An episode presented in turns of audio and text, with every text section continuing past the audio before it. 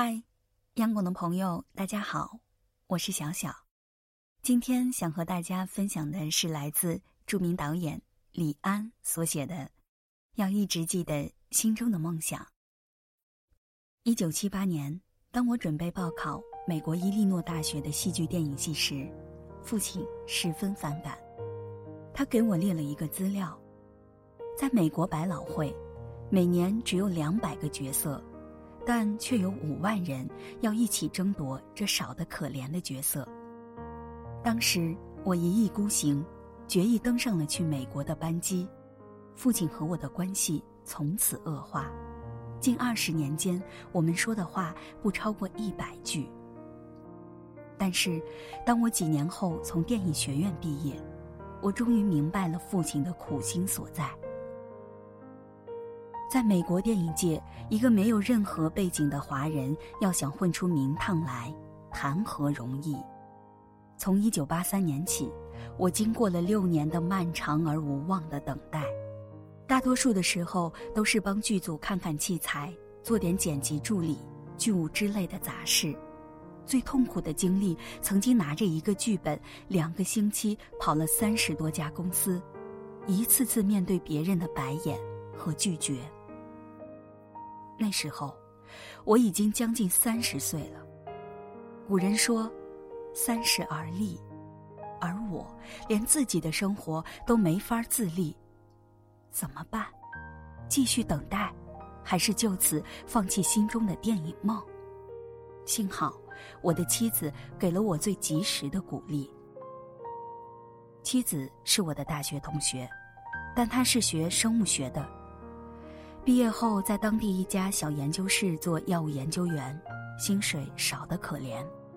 那时候，我们已经有了大儿子李涵。为了缓解内心的愧疚，我每天除了在家里读书、看电影、写剧本外，还包揽了所有家务，负责买菜、做饭、带孩子，将家里收拾得干干净净。还记得那时候，每天傍晚做完晚饭后。我就和儿子坐在门口，一边讲故事给他听，一边等待英勇的猎人妈妈带着猎物，也就是生活费回家。这样的生活对于一个男人来说是很伤自尊心的。有段时间，岳父母让妻子给我一笔钱。让我拿去开个中餐馆，也好养家糊口。但好强的妻子拒绝了，把钱还给了老人家。我知道了这件事后，辗转反侧，想了好几个晚上，终于下定决心。也许这辈子，电影梦都离我太远了，还是面对现实吧。后来，我去了小区大学。看了半天，最后心酸的报了一门计算机课。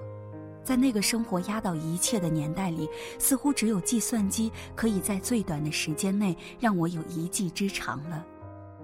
那几天我一直萎靡不振，妻子很快就发现了我的反常，细心的她发现了我包里的课程表。那晚，她一宿没和我说话。第二天去上班之前，他快上车了。突然，他站在台阶下，转过身来，一字一句的告诉我：“安，要记得你心里的梦想。”那一刻，我心里像突然起了一阵风，那些快要淹没在庸碌生活里的梦想，像那个早上的阳光，一直射进心底。妻子上车走了，我拿出包里的课程表，慢慢的撕成碎片，丢进了门口的垃圾桶。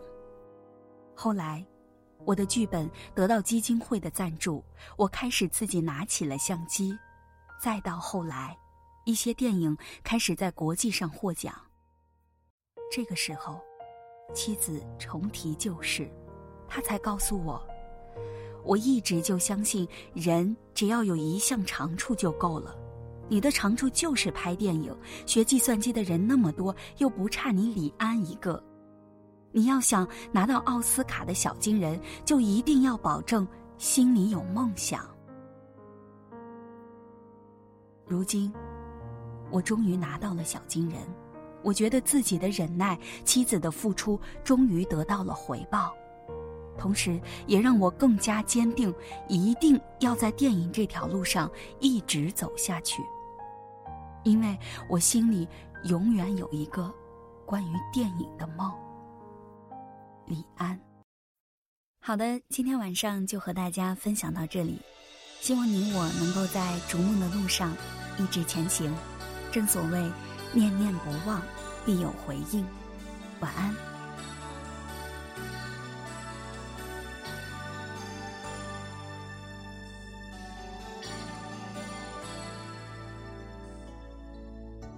你是不是像我在太阳下低头，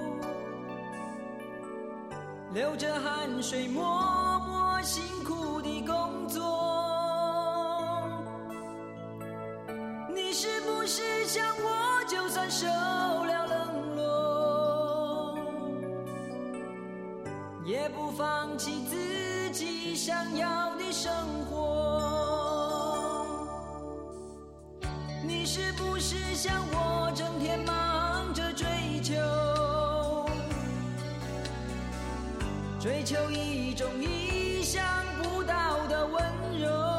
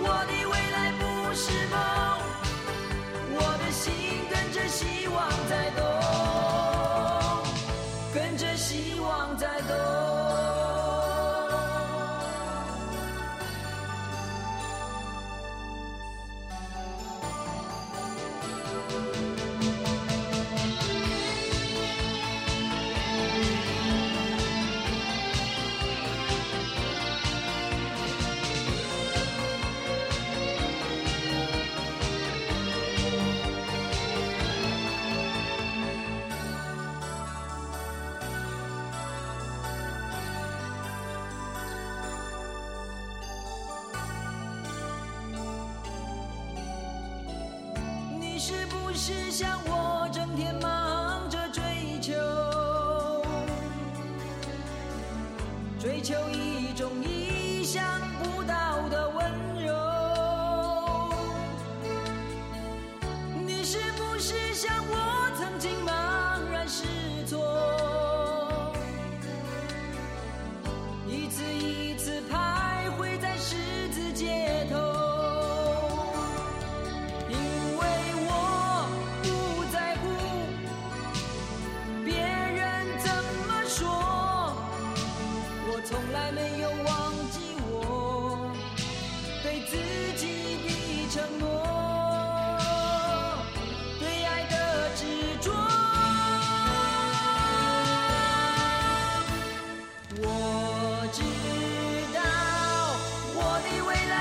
是梦我认真的过每一